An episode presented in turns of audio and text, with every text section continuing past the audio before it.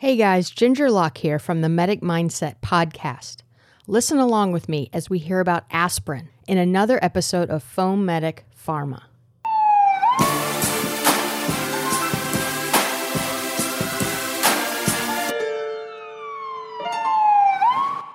Velkommen til Foam Medic Pharma. Jeg hedder Carl Hy, og med mig har jeg som altid Morten Lindqvist.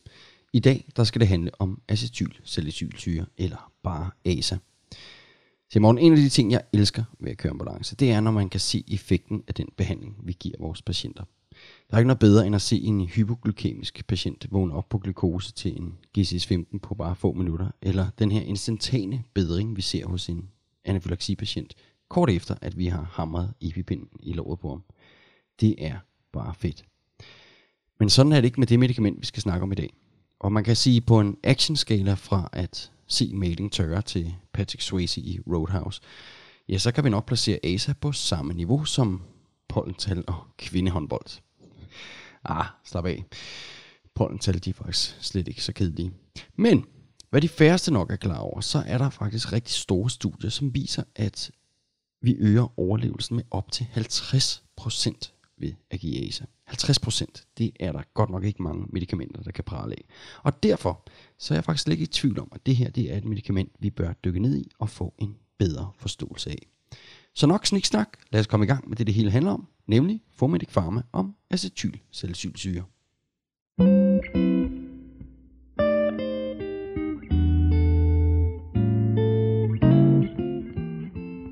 Hjælp os med at sprede budskabet om podcast som læringsmedie. Lad os få fat i endnu flere kollegaer, som endnu ikke har opdaget den her fantastiske og forunderlige verden af podcast som formidlingsplatform for læring.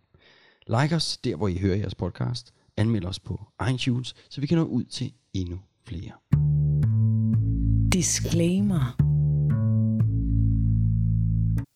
Det her er vores fortolkning af det pågældende medicament.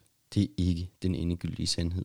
Og vi opfordrer som altid til at være kritisk over for den viden, man hører, og selv tjekke op på relevant viden, fakta og lokale guidelines. Læs den fulde disclaimer i shownoterne. Case.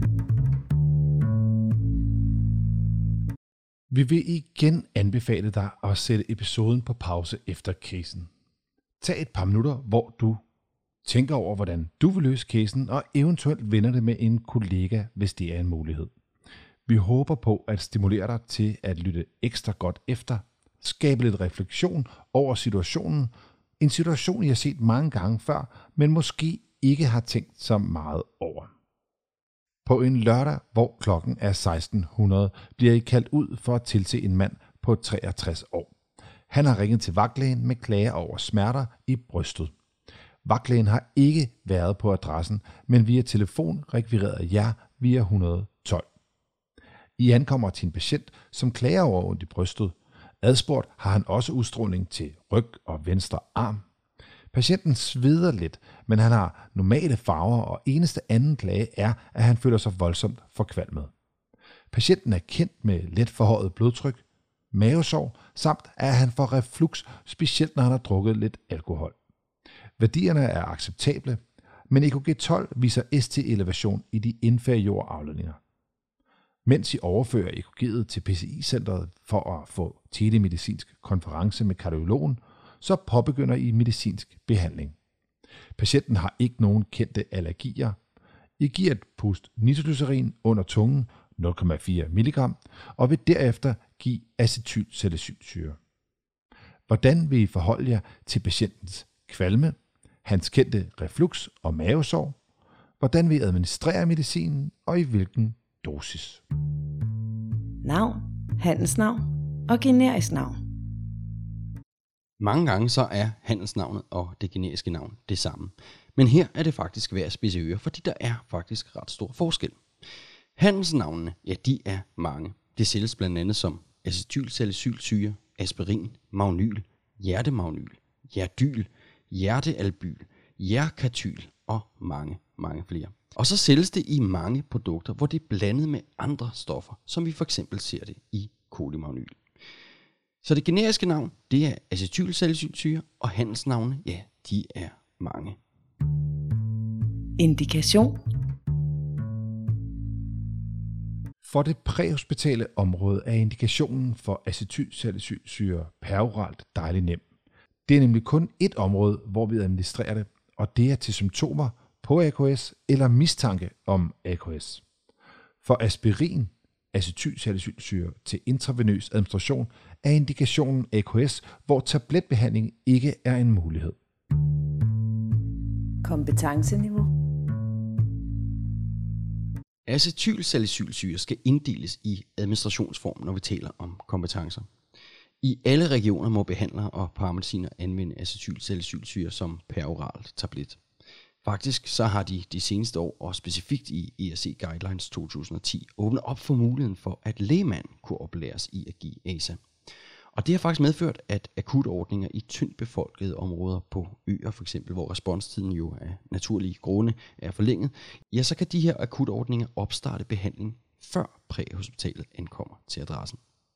Der er også en mulighed for at give intravenøs ASA, og akutlægebilerne har den her mulighed, men i enkelte regioner, så er det faktisk også en delegeret kompetence til nogle paramediciner. Hovedgruppe.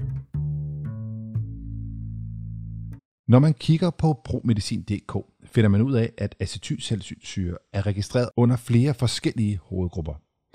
Det har nemlig flere forskellige virkninger, som vi skal høre mere om senere, og derfor findes det både under hovedgruppe N, centralnervesystemet, når det bruges som smertestillende medicin, men der hvor vi benytter det præhospitalt, finder vi ASA i hovedgruppe C, hjerte og kredsløb, og i hovedgruppe B, blod og bloddannende organer. Farmakodynamik. Før vi kan forstå, hvorfor det er så god en idé, at vi giver vores patienter ASA, så skal vi faktisk starte et lidt andet sted. Vi begynder med prostaglandiner. Så prostaglandiner, det er en gruppe af umættede fedtsyrer, som har en lang række fysiologiske egenskaber. Fordi de har en hormonlignende effekt eller virkning, om man vil, så fungerer de altså som signalstoffer i kroppen. De findes i næsten alle væv. De er ikke sådan til stede i vævene kontinuerligt, men de kan blive dannet i kroppen ved bestemte situationer, og nogle af dem skal tilføres f.eks. via føden. Virkningsmekanismerne til de her prostaglandiner, de er ikke helt klarlagt. Men man mener, at prostaglandiner indgår i et væld af fysiologiske processer, og de har mange og ofte modsatrettede virkninger. Og de her modsatrettede virkninger, de er lidt interessante. Nogle prostaglandiner, ja, de kan udvide bronkierne, mens andre spiller ind på sammentrækningen af bronkierne. Nogle kan hæve blodtrykket, mens andre kan sænke det. Og så spiller prostaglandinerne ind på vores smerteoplevelse. Så der er altså mange funktioner af de her prostaglandiner. Men der, hvor det bliver rigtig interessant i forhold til vores AKS-patienter, så har prostaglandinerne også den her dobbelte funktion på blodpladerne og deres evne til at klumpe sammen. Igen, nogle hæmmer sammenklumpningen, mens andre fremmer den. Man mener at have bevist, at det er en forstyrrelse i den her balance mellem en hæmmende og en fremmende prostaglandin, der kan have noget at sige med hensyn til udviklingen af arteriosklerose og andre karsygdomme. Og forskning har faktisk vist, at acetylsalicylsyre i doser på omkring 50-175 mg per dag har en god effekt i at forhindre hjertekarsygdomme. Men hvad er det så helt præcis, at ASA gør ved os, når vi snakker om AKS-patienter? Jo, ASA hæmmer blodpladerne i at danne det, der hedder TXA2 eller Tromboxan A2. Så TXA2 er et signalstof, der udløses, når vi for eksempel ser defekter eller revner i karvæggene. Og TXA2's opgave er så at forstærke blodpladernes evne til at klistre sig sammen. Når vi så giver ASA, ja, så forhindrer vi eller sænker vi dannelsen af det her TXA2, så blodet ikke kan klumpe sig sammen. Og det er den effekt, vi ønsker os hos vores AKS-patienter. Men udover den her rigtig gode effekt på trombocyternes sammenklumpningsevne, jamen så virker ASA for eksempel også på betændelsesreaktioner. Her kan et led i infektionen skyldes de her før omtalte prostaglandiner, og ved at give ASA, jamen så nedsætter vi simpelthen prostaglandinproduktionen. En af ulemperne ved ASA, jamen det er desværre også, at den er ret hård ved slimhinderne i mavesækken, og derfor kan man over tid udvikle mavesår. Farmakokinetik. ASA absorberes fra mavetarmkanalen, når vi snakker om den perorale administration. Absorptionen forsinkes naturligvis af, hvis du har maven fuld af mad, eller hvis patienten er smerteforpint, på grund af, at smerterne så vil forsinke tømningen af mavesækken. Og for at sætte det lidt i perspektiv, jamen så vil morfin eller fentanyl, som vi jo bruger her præhospitalt til behandling af smerter hos de her AKS-patienter, det vil faktisk nedsætte peristaltik, og dermed vil det nedsætte optagelsen af ASA. Det her det er en af hovedårsagerne til, at nogle kardiologer ikke anbefaler store mængder af opioider til smertedækning hos AKS-patienter. Når det kommer til distribution og metabolisme, som jeg her har slået sammen under én fælles overskrift, så er ASA det, vi kalder for et pro-drug. Hovedparten, og det er altså 50-80% af den mængde, vi giver, jamen den omdannes blandt andet i maven, tarmslimhinden, blodet og hovedsageligt i leveren til det, der hedder salicylsyre. Og salicylsyre, det er den aktive metabolit, der er ansvarlig for de fleste antiinflammatoriske og smertestillende virkninger. Men den del, eller den portion, der så ikke når at omdannes til den her metabolit salicylsyre, jamen den forbliver acetylsalicylsyre. Og det er den her del, der har indvirkning på trombocyternes klæbeevne. Når vi så når sidste punkt i vores farmakokinetik, eliminationen, så er det sådan, at acetylsalicylsyren den udskilles hovedsageligt via nyrerne. Og det gør metabolitten salicylsyre faktisk også. Se, snakker vi derimod om ASA givet intravenøst, jamen så er farmakokinetikken jo noget anderledes. For den her øjeblikkelige absorption, vi ser grundet den her IV-indgift, vi giver, og da store mængder af stoffet, det slet ikke når at omdannes til metabolitter, men forbliver i sin rene acetylsalicylsyreform, jamen så opnår vi ret hurtigt den her ønskede effekt af at sænke trombocyternes klæbeevne. Dosis. Når vi taler om dosering af acetylsalicylsyre, så er dosis afhængig af, hvad du skal behandle. Altså, hvilken indikation det gives på. Det afhænger også af, hvad det er for en administrationsform, der vælges. Det mest normale er peroralt eller intravenøst. Det næste er også, at det afhænger af, hvor man kigger hen for at finde, hvilken dosis der skal gives. Og her ser vi for eksempel på Dansk Kardiologisk Selskab, eller ser man i ESC Guidelines for Advanced Life Support. I ambulancetjenesten er indikationen, som tidligere nævnt, AKS eller symptomer derpå, og så kigger vi som altid i de regioner, som der har instrukserne offentligt tilgængelige. Her nævner ingen, hvad dosis er til børn, og det hænger nok sammen med, at indikationen er AKS, og som udgangspunkt er det en sygdom, som rammer voksne, og i de fleste tilfælde er genetisk eller livsstilsbetinget. Men dosis er 300 mg i alle de tilgængelige instrukser. Det er oftest beskrevet som 2 tabletter af 150 mg stykket. Og det skal være tabletter, som ikke er coated for, at de bedre kan optages. Det anbefales samtidig, at patienterne, der kan tygge det, de gør det for at fremskynde optagelsen. I nogle regioner er det muligt at give intravenøs acetylsalicylsyre, oftest kendt som aspirin. Det er en pulverblanding, som skal opløses i sterilt vand, og herefter har man en koncentration på 100 mg per milliliter. Der skal gives 300 mg IV, normalt svarende til 3 ml af den nævnte blanding, men det er afhængigt af producenten. Det er også muligt at give acetylsalicylsyre til andre indikationer, såsom smerter. Her vil det fx være et produkt som Clopidogrel, og her er dosis af acetylsalicylsyre 500 mg, men det indeholder også kodein og magnesium. Bivirkninger. Bivirkningerne beskrives som sjældne efter kun en enkelt dosis, men det er den længerevarende påvirkning, som giver bivirkninger. De bivirkninger, som er nævnt, det er øget blødningstendens, maveubehag og kvalme, og det er specielt ved peroral administration. Går vi på promedicin.dk, og slår op under de mest almindelige bivirkninger, som er de her bivirkninger, vi ser over 10%, ja, så er det abdominalsmerter, gastroøsofageal reflux, pyrosis, som betyder halsbrand, det er blødningstendens, og så er det allergisk reaktion. Kontraindikationer. Der er som altid små variationer mellem regionerne, så vi har samlet det, som der er konsensus omkring. Det er opdelt i peroralt og i intravenøs administration. Ved det perorale, så er der allergi for acetylsalicylsyre og andre NSAID-produkter. Så skal der udvises forsigtighed ved aktiv blødende mavesår. Eventuelt konferere det med PCI-vagthavende. Ved de intravenøse administrationer, der nævnes også allergi over for acetylsalicylsyre.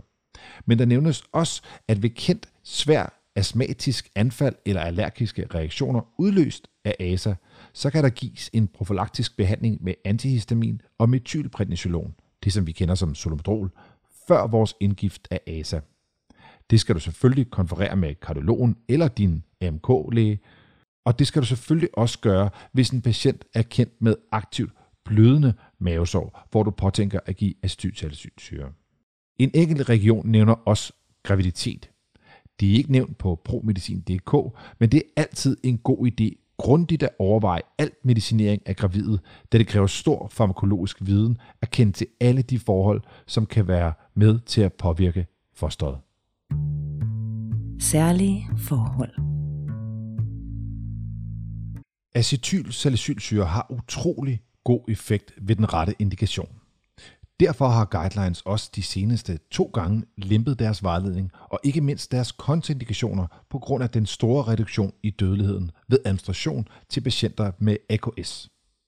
Når man læser produktkatalogerne for de specifikke medicamenter, er det beskrevet, at acetylsalicylsyre ikke må anvendes ved svær nedsat lever- eller nyrefunktion. Det er dog ikke en kontraindikation ifølge vores instrukser, såfremt indikationen er opfyldt. Men det bør dog øge vores opmærksomhed og eventuelt gøre, at vi konfererer med kardiologen på PCI-centret eller vores AMK-læge. Plasmahalveringstid og virkningsvarighed. Plasmahalveringstiden er et sted mellem 2 og 4,5 timer. Vi opnår maksimal plasmakoncentration ved oral indgift efter allerede 1-2 timer. Og så har vi en virkningsvarighed på mellem 4 og 6 timer.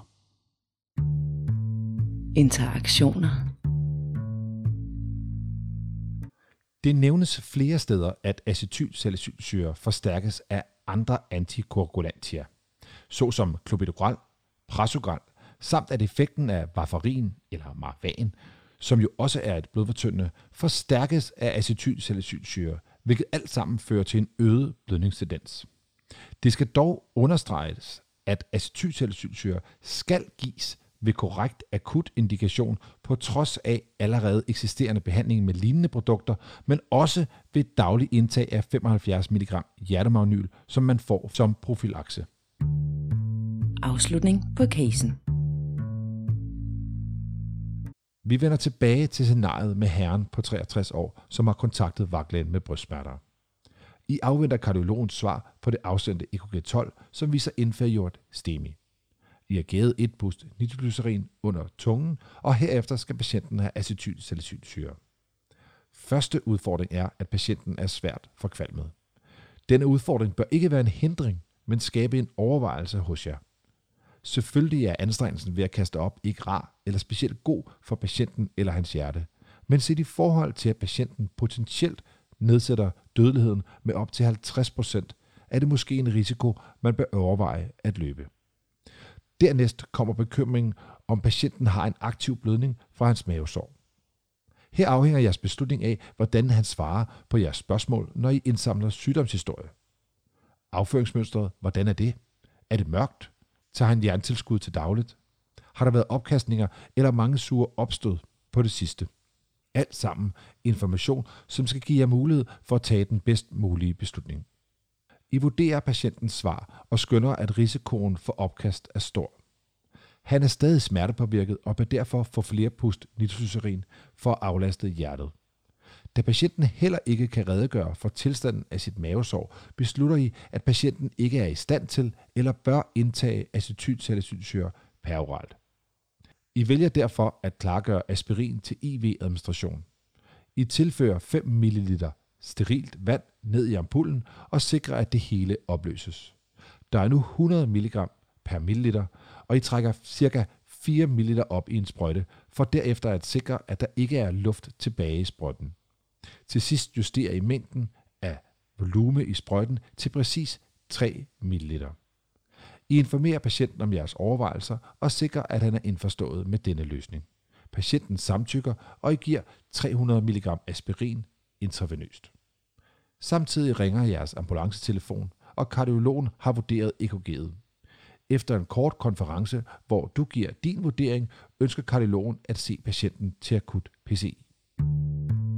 Så er det quiz-tid.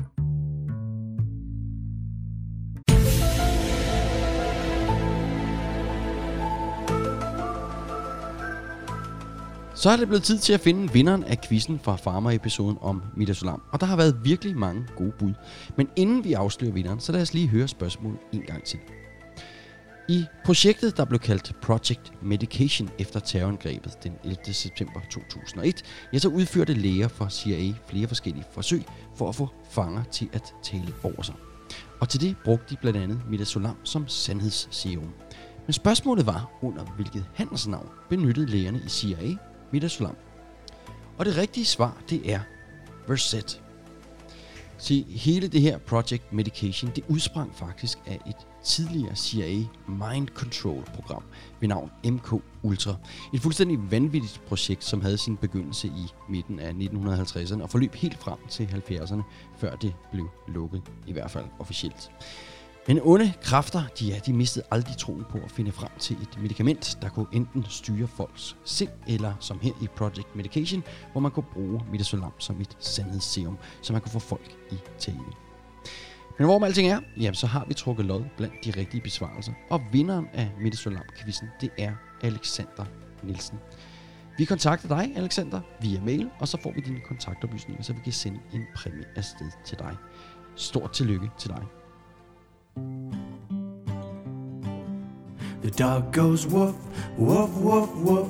The cow goes moo, moo, moo, moo. The duck goes quack, quack, quack, quack. And the owl says tweet, tweet. Så er vi kommet en tur på bondegården, Morten, som du nok kan høre. Og i den her udgave af vores quiz, der skal vi nemlig bevæge os ind i dyreverdenen. For de mennesker er faktisk ikke de eneste, der kan have gavn af et skud ASA. Det bruges for eksempel til at behandle laminitis hos heste, og som alle jo godt ved, så er laminitis jo en betændelsestilstand i hestens hove.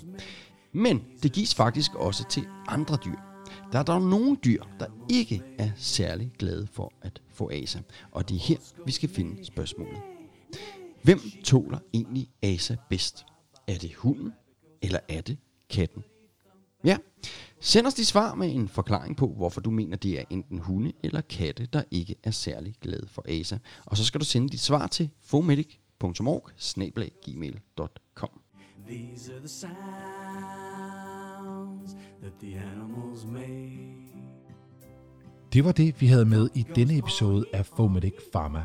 Alle referencer og links ligger under shownoterne på bloggen. Vi slutter af med en lille tak til kardiolog Jens Rosenberg, som har bidraget med opklarende information til podcasten her. Jens er en fremragende formidler, og I kan se hans talk, hvor han slår Mona ihjel fra Copenhagen Critical Care 2019, som ligger i shownoterne. Hans talk starter ved 7 timer og 23 minutter. Der skal også sendes en lille tak til Ginger Locke for den fine intro. Find mere fra Ginger på medicmindset.com. Tak for nu. Vi høres ved. Ja, vi høres ved.